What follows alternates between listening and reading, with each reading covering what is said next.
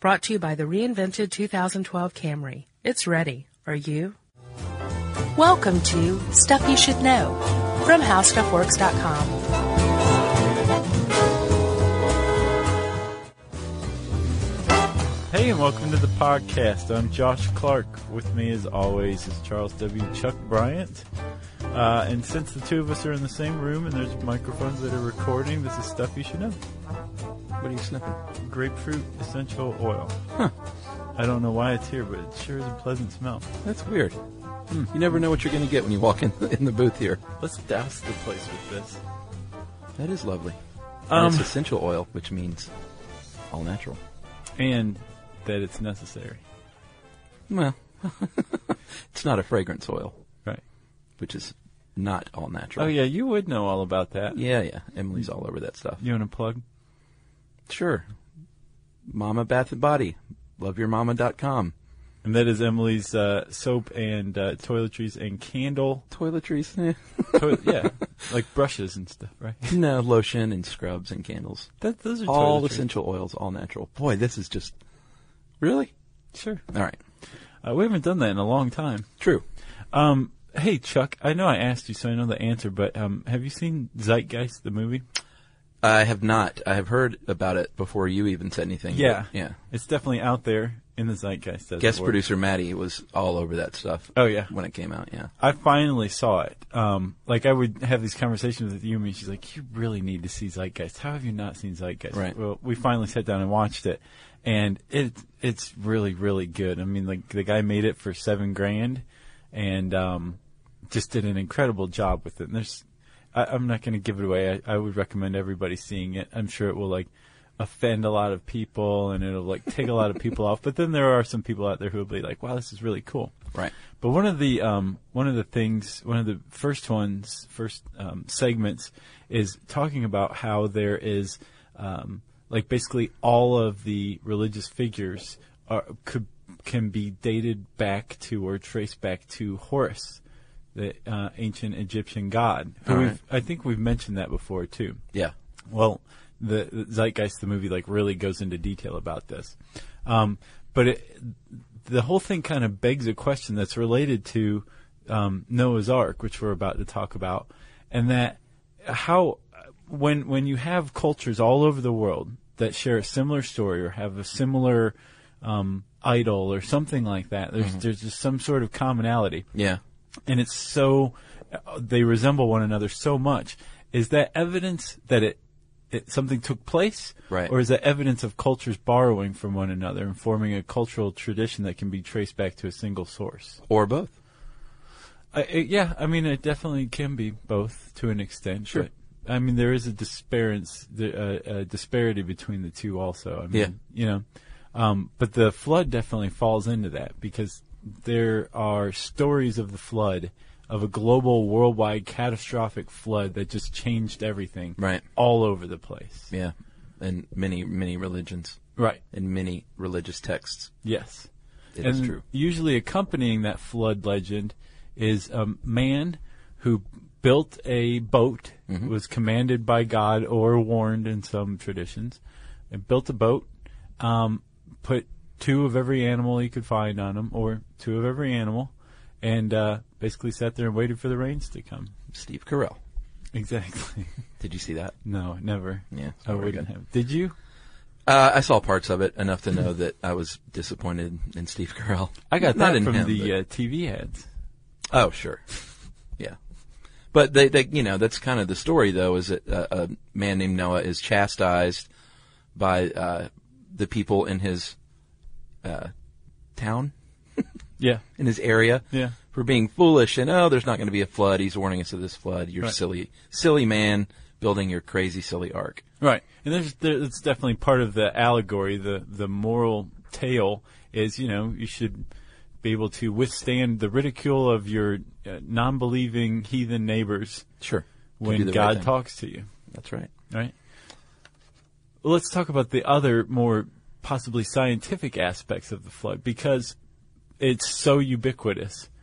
Um, a lot of people have dedicated scientific inquiry to it. Big time. Uh, this article says outright that a literal flood that would submerge the earth to its mountaintops is not possible because that would require uh, five times the amount of water in the oceans and atmosphere put together. Right, because one of the aspects of this flood legend is that the whole earth was flooded. Right. Up to the mountaintops. Right. And here's where we get into that whole ball of yarn of literal Bible literalists or biblical fundamentalists. You know, maybe the whole world at that time meant that area, you know, the Middle East. Well, yeah, I Who mean, knows? like, well, this is a time when there was no communication other than maybe a baked clay tablet, Right. and travel was fairly limited and regional Sure. in nature. Yeah. So if you have a big enough flood, it, by all intents and purposes, like, the world is flooded. The world as they know it. Yes. Yeah. Right. I just found out though, Bible literalists, they don't literally believe every word of the Bible is like, they still believe in, in metaphor and parable and allegory and stuff like that. I Oh, kind, I okay. kind of thought they, they, those people believed exactly what you see in the Bible is exactly what happened. Yeah. Uh, would do they?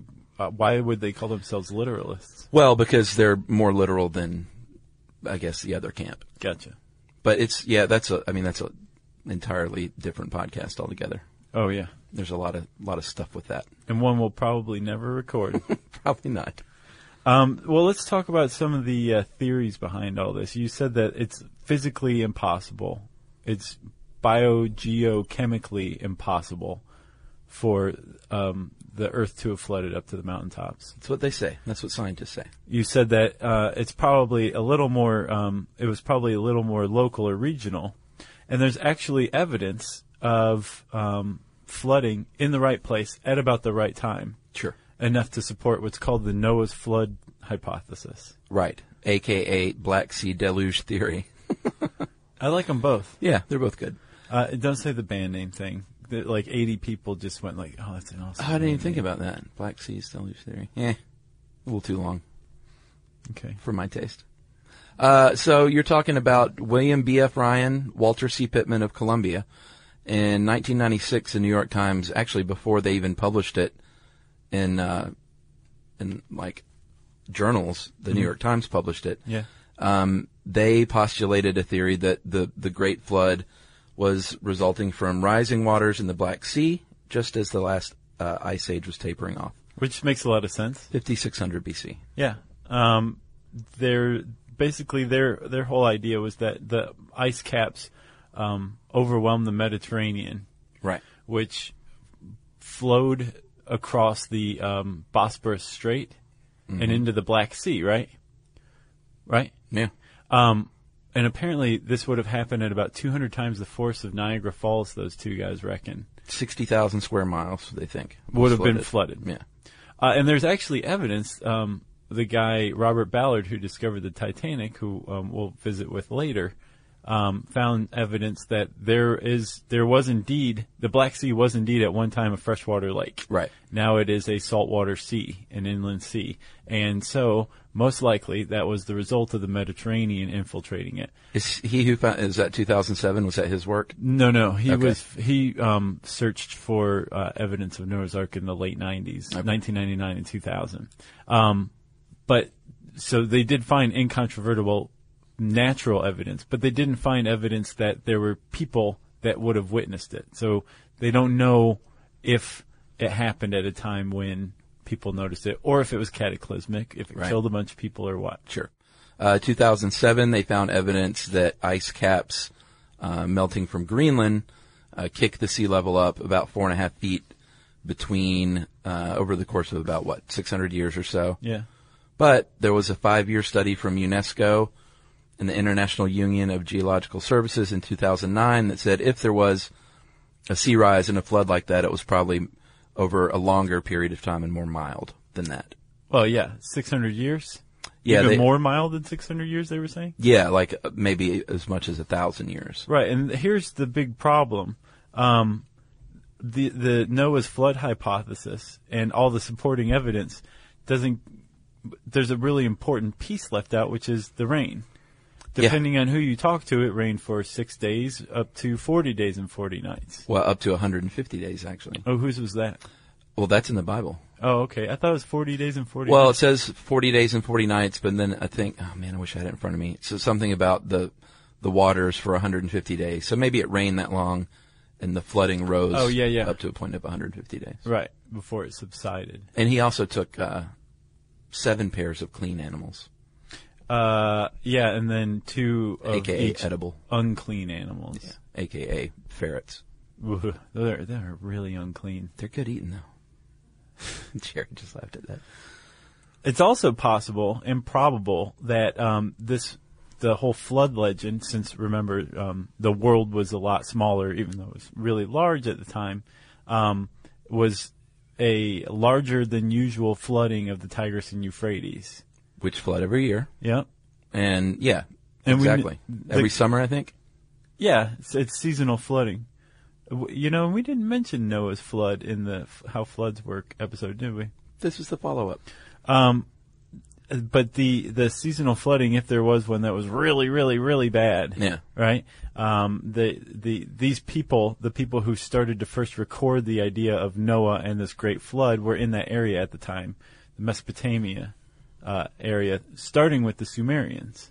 Right. And some postulate perhaps Noah was uh, wealthy and could afford a really great boat, and the Tigris and Euphrates flooded, and that became the story that eventually morphed into uh, Islamic and Judeo Christian uh, versions. Right, but about 2,000 years before uh, it was recorded in the Old Testament, um, the Sumerians wrote of a man named uh, Zeus Sudra, right? Yeah. And uh, he was basically the archetype for Noah Yes. and the flood story.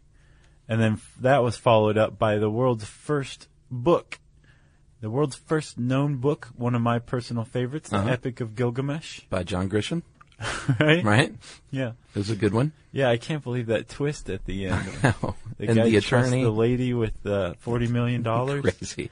So uh, you're right. That is the oldest book in recorded history, and the Babylonians say there was a man named uh, Utna Utnapishtim, and he warned of a great flood, built a boat about the size of an acre, and uh, there were six days and nights of rain, and he sailed to modern day uh, bah- Bahrain. Right. What What's uh, interesting is that the the size of the boat is found just about the same in all of these traditions, Yeah, starting with Gilgamesh, about an acre in size, up to the Bible, which mentions that it's three hundred cubits. And let's just go ahead and discuss cubits for a moment, okay? I think it's time in the history of stuff you should know that we finally got to cubits. yeah. But a cubit is an ancient uh, measurement of length that runs from the tip of the middle finger to the uh, inside of the elbow. And It's usually about 14 inches or something like um, 45.72 centimeters, 18 inches or 45 centimeters, right? Yeah. So 300 cubits is 5,400 inches or 13,716 centimeters, which means it's 450 feet or 137 meters, right? Right. Long. Long. 50 wide, 30 tall, three decks made of gopher wood. All that equals would cover about an acre in area. It's a big boat. It is, but it is strange that it does appear it, with about the same dimensions in all these traditions. So it makes you wonder if there was a wealthy merchant Right? um, i- in the area at that time. Did he really have an acre-sized boat, or was it just like that's uh, the opposite of an allegory for a really big boat? It's like really specific rather than hyperbolic. Maybe so. It'd be hypobolic. That's a big boat for today Yeah. it with is. today's technology. Yeah. Uh, so in the uh, Quran, and for people out there that are going, what? Noah's in the Quran? yeah. No. No, N-U-H. Uh, he's one of the five prophets of Islam, uh, along with uh, Abraham, Jesus, Moses, and Adam. Wait. Did you just say Jesus? I did. Did you know this before this article? Uh, yeah, I took religion in college. Oh, okay. I had no idea that Jesus is um, a venerated prophet in the Islamic tradition. I bet a lot of people don't know that. No. Well, we do now. Uh, so the book of Surah, or S-U-R-A-H, Surah, tells of uh, Nu, or Noah, um, speaking as a prophet of God, warning his neighbors, turn from your evil ways. And aside from the name differences, and the where the ark eventually uh, lands, which in the Bible it's Mount Ararat, in the Quran it's uh, Mount uh, Judi, or is it Judai? Uh, I took it as Judy. Judy. Um, those are really the only differences. Other than that, they're pretty similar to each other. Right. But those locations are very specific. Yeah. It's not like on a mountain somewhere. Right. And they're also two very different locations, both known at the time. So, Yeah. I mean, it's not like they were confused or anything like that. Um, there's also another location um, that people search too uh, Mount Suleiman in Iran. But those are the three big mountains that are being looked at currently. That is correct, sir. So let's talk about um, the search. There's there's been uh, a lot of there's been a number of searches. I think there still are for the Ark. People want to find evidence of the Ark because if you find the Ark, well then everything really happened. And the creationists and literalists are like, hey, I told you. Case closed. And so a lot of people have kind of looked into this, and we talked about the geological evidence. There's a little more. Um, there's some evidence that the the Tigris and Euphrates River did indeed have a pretty big flood around 2900 BC, Right. and that it wiped out entire cities in Sumer. Right. That's that's pretty good evidence that this flood did indeed happen. A But we're- flood, we're- sure. Right Yeah. a flood. Yeah. But we're still lacking one of the main components as far as biblical scholars are concerned, which is the ark. Fingerprints? Oh. Right. so Yeah. let's go to Ararat, which is particularly tantalizing or was at one point in time. Oh, right? yeah, sure. Uh, there, uh, the, uh, and I got a little info on this special in 1993, Mm-hmm. The Incredible Discovery of Noah's Ark. CBS aired this, uh, special that they later on said was entertainment and not documentary Right. after the fact. Yeah. Uh, that had a, uh, it was hosted by, what's his name, uh, Darren McGavin from A Christmas Story. He's awesome. He's- and Billy Madison. Was awesome. Yeah, Billy Madison. And um, did I ever tell you I saw the Christmas story uh, at a screening in L.A. and they brought him out? No. The director was there and told stories. He made Porky's so he could make a Christmas story. Oh yeah, you did I tell think me I told that. you that. And they Yeah. wheeled out Darren McGavin, or they didn't wheel him out. He was he was in a wheelchair, kind of back and to my right, and everyone stood and clapped, and he was just kind of like it was kind of sad. He was old. He waved like the queen. Yeah, and his wife was like, "This is for you." Like I don't think he quite got it. Oh wow, he was Yeah. that old, huh? Yeah, he died not too long after that, I think. When did you see him? So this was definitely post Billy Madison because he was Yeah. totally sharp and mobile and everything. This was like 2001 ish or 2000. Oh, okay. Somewhere in there. Wow, he went downhill quick. Yeah. It's very sad. I love that guy. He was great in Kolchak too. In what? Kolchak, the Night Stalker. Did you ever see that? Is that a movie? That was a TV show. Really? Yeah, it was like um, kind of like a Outer Limits kind of thing, but it was mainly monsters. He was a private detective never heard of who that. would who would like end up on a case, and there was a monster behind it, or something like that, or a ghost, or something crazy like that. It was like a supernatural detective series. Huh. Yeah, it's cool. Can't believe I've never heard of that. It's crazy. He had this tagline: "Who loves you, baby?" Not a finger! Right. Uh, all right. Boy, we can get distracted so easy. Um, he hosted the show. CBS uh, ran the show, and a guy named George Jamal. Um, supposedly, his story was that he and a companion named Vladimir uh, crawled into a hole in the ice at the top of Mount, Mount Ararat Okay. into a wooden structure. All right. Um, he I'm says, buying it so far. he says, quote, we got very excited when we saw this part of the room was divided into pens, like places where you would keep animals. And so this is on TV and people are getting like really excited about this guy. Uh, he took some wood with him. Uh, then tragedy struck. Vladimir was taking pictures and basically backed up and like fell out and tumbled down the mountain and died, destroying the film evidence. Wink, wink. Okay. Uh, and as, of course, if you can't see where this is headed, as it later comes out, George Jamal is an actor. He'd been telling this story for years. He's never been to Turkey. There is no Vladimir. The whole thing was completely made up.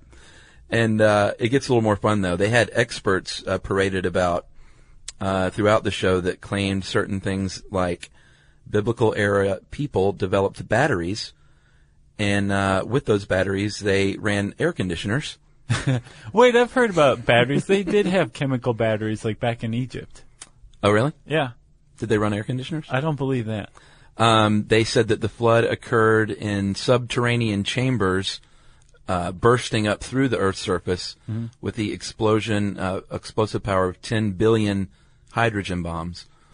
and it's important to note that none of this is like substantiated. It was all just like made up stuff. Okay. And then finally, they found fossils of animals buried in swimming positions and fish found in positions of terror, fins extended and eyes bulging. So like these fish were so scared Right. that they were fossilized and uh, Flash fossilized. flash fossilized, With their eyes intact. bulging at the the water because I guess a lot of water is intimidating to a fish. I would think they would have been like, sweet. Do you think they really need to pile on more lore I onto know this? it was weird. Can we just stick with the existing lore and try to figure that out? So anyway, that was a big hoax, and it was found out to be a hoax, and a big disappointment for some people. I'm sure some people, other people are probably like, ha ha. um, so I mentioned Robert Ballard, the guy who found the Titanic, Uh-huh. famed explorer. Um, he d- led an expedition in 1999 and 2000. Um, and he was looking not so much for Noah's Ark itself, although if there's any place on Earth that would be a great place to preserve a wooden boat for several thousand years, the Black Sea, the bottom of it is Uh-huh. apparently perfect Oh yeah, very very cold, very low in oxygen, um, and they have found some pretty ancient wood structures, but they haven't found any Neolithic structures. right. Although I said they did find the ancient shoreline. They found seven kinds of mussels, like ancient extinct mussels. Five of them are saltwater, two are freshwater, which is Ah. incontrovertible evidence that there is that, that they found this old ancient freshwater lake shoreline. Right. And at some point, that's what the Black Sea was, and then it was inundated somehow, But no slowly, wood. quickly. Uh, not from the Neolithic period where it should have, where this would have taken place yet. He has Right. found some stuff, but not necessarily that. And that would suggest that this flood did happen, and it did happen quickly, and there were people around to witness it Right. and create a story about it. But wood experts think that there is no wood that would survive that long It's that's likely the case. in ice and water and whatever. And also, I mean, if it was trapped in ice, like say on the side of Ararat, right? Um, a, a glacier wouldn't have frozen it in place; it would have moved it down the mountain. That's what they say. So, what about uh, Suleiman? Uh, well, let's talk about the Ararat anomaly first, because that's pretty interesting. Okay, I'm sorry. I thought we already had. Did we? I, I guess not. I, don't think, think we were we did. about to, and Yeah. we s- took a step to the left. There are photos uh, that were taken by the CIA um, back in the day, and I think it was, I think it was actually film as well. And they've got film frames now that they've released. Uh-huh. Uh, they were classified and then released in 1999 under the Freedom of Information Act. And if you look at pictures, there's a dark spot Yeah, uh, and at it the looks top like a of big old boat. Yeah, it looks like a big old boat. And um, so they called that the Ararat anomaly, but uh, most like experts claim, like you said, that it wouldn't just be stuck frozen up there. It No. would have moved Right. down from the mountain, not at 15,000 feet. No, and that's where um, uh, George Jamal said he what he found it was on Ararat. Yeah, Okay. which he'd never been to. Right. um, and then Mount Suleiman. Uh, that's the one in Iran, and Yes. that's been of particular interest to the Bible Archaeology Search and Expl- Exploration Institute. Did you see this one? I have not. Does it like look like it too? No, it looks like a. I mean, it's rock, Well, they're saying like, But it's a yeah, it rock. looks like it's rock, but it's actually petrified wood. but it's not. The It's big rock. problem is it's missing like obvious cuts and joints and Yeah. evidence that it was m- a man-made wooden structure at some point in time. Yeah, there's uh, there's a Christian apologetics uh, group called Answers in Genesis that you can find on the internet, and they even came out and were like, I think officially they didn't have an official comment, but they said, you know, even Christian creationist geologists say that it's a rock formation, and this kind of stuff, if you push it, just makes us look bad. Gotcha. But they still said, but you never know, Right. you know. Right. But it is in the shape of a boat, ish, That's cool. of roughly the same size. That's very neat. Yeah. So it's still out there, possibly. I like Ballard's approach. He's like, I'm not looking for the ark, man. I'm looking for evidence that this flood took place and there are people around to witness it. Yeah. If I find the boat, awesome. If not, whatever. and everyone else can just duke it out. Yeah, exactly. I find it interesting. I do too. I sit ringside. Oh yeah, that's that's a good place to be in this one. Sure. Um, you got anything else? Uh, no. My my nephew's name is Noah. I know. I met him finally. You sure did. He is taller than you. That is crazy. Yeah. Thirteen, taller than me. Yeah. He's uh he's getting up there. Shoes bigger, voice deeper.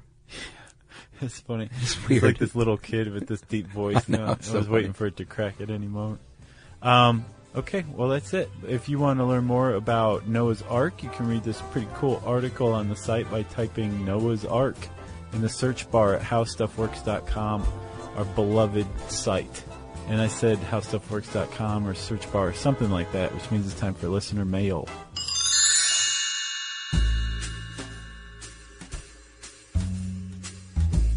Hold everything, Josh. Before listener mail, we need to announce one final time, which still won't be enough, because some people will still say, "Well, I didn't know about it. TS, We're have doing all we can. Yeah, seriously. Aside from coming to your house and telling you. excuse me. Uh, March 11th on uh, Sunday, we are live podcasting at South by Southwest, 3:30 p.m. Yep. to 4:30, in uh, at the Driscoll Hotel, Maximilian Room. That's official. You need to be a badge holder to get in. That is correct. The following evening, happy hour, Monday, March 12th, Five to nine. Fado Irish Pub, 214 West Fourth Street. Yeah. What's going on? We're having the Stuff You Should Know uh, live variety show. Yeah, We're going to have our buddy John Hodgman there, our soon to be buddy Eugene Merman doing some stand up. he's very funny. We're going to have music by Lucy Wainwright Roach, uh, Crooks, local Austin band, and uh, our good friends, the Henry Clay people, your brothers in arms. That's right. And all of this is to show off clips from the public debut of our TV pilot that we made for uh, Science Channel. That's right. A half hour TV pilot. Half hour show. If you think you know what it's like, you are mistaken. It ain't no Mythbusters. Not that there's anything wrong with that. Well, why would we want to do another thing, a myth? We're doing our own thing. Is that what people think it is? Well, I mean, that's what I would think it would be sort of like. Oh, okay. But this is different. It is definitely Science not Channel Mythbusters. is, is rolling the dice here on us. It's neat. It is very neat and fun, and um, please show up to see clips. I mean, it's going to be like the party that evening in Austin. At least that's what I think. Well, yeah, there's going to be a lot of parties too, so Yeah. it's that's really saying something. So come on down. You don't have to be 21. Uh, bring your kids. They can have some chicken fingers and uh, iced tea, and uh, it'll just be a, a good, wholesome night of fun. You're really pimping the chicken fingers lately. I love chicken fingers. All right, let's get back to it. Yes, uh, this is from Sarah, the amazing 14 year old fan. Awesome. It's been a while. Yeah. We even psych people out with the Hodgman thing, but this is real. Uh, hi there, epic people. That's the three of us. Uh, wow, I just realized how long it's been since I emailed you guys.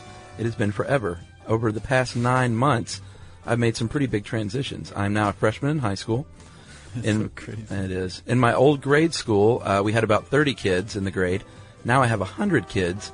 May not seem like too extreme to you, but it's a little bit of a change. I went from knowing all my classmates' middle names, birthdays, family members, etc. Qu- Uh, I'm sorry, parentheses, not in a creepy way. If you were with someone for eight years, you get to know a bit about them. she points out. Okay. Like we would think she's some creepo Right.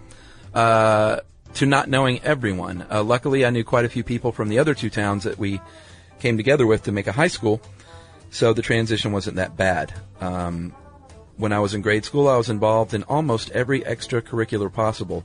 Not much has changed. I uh, played golf. I'm in FBLA. Remember that? Future business leaders of America. uh, student council, which I was in, Scholastic Bowl, International Club, Band, and Drama Club. Awesome. Uh, I'm also taking singing and guitar lessons, so Sarah is continuing to her plot to overtake the world, clearly. Uh, and then she just realized she hasn't listened to a podcast in over a month. I literally facepalmed myself. And then she sent us a YouTube video, Josh, of a macrame lady who is afraid of owls on PBS. Okay. And She thought it was very funny. I did too. And it gave her an idea that we should do a podcast on macrame or maybe do one over phobias of animals. Uh-huh. And then I thought maybe do one on public television. So she says, Do you see my dilemma? I have too many ideas. In normal circumstances, this wouldn't be a problem. That's it. That's how she ended that one. No, Uh, there was some other stuff, but Okay. I had to edit. It was a long one. Well, thanks a lot, Sarah. We're glad for yet another dispatch from you, and not a phony one this time. That's right. Uh, it was a real one. I, I emailed her back. I was like, "Hey, have you listened? Like, you, uh, you, we need to send you your book." And she was like, "Oh, okay, send me my book." I was like, "Okay, have your parents send us your address." And Did they she- do that? She goes, "Oh, I'll have to get back to you." So I suspect her parents don't know she's an internet celebrity. Probably so. um, well, if uh, let's see, what do you want to hear about? Oh, I don't know. If you've been, if you, how about this? If you've visited any uh, biblical uh, locations, Okay. famous biblical locations, If you've visited any famous biblical locations and you know of great restaurants and watering holes in Austin, we want to hear about them. one or the other. Um, it's almost one in the same chunk. You can, again, remember, follow us on Twitter at SYSK Podcast. Um, and you can join us on Facebook at facebook.com slash stuff you should know. And you can also um, send us emails. Just a, a great, wonderful, old fashioned email um, to stuffpodcast at discovery.com.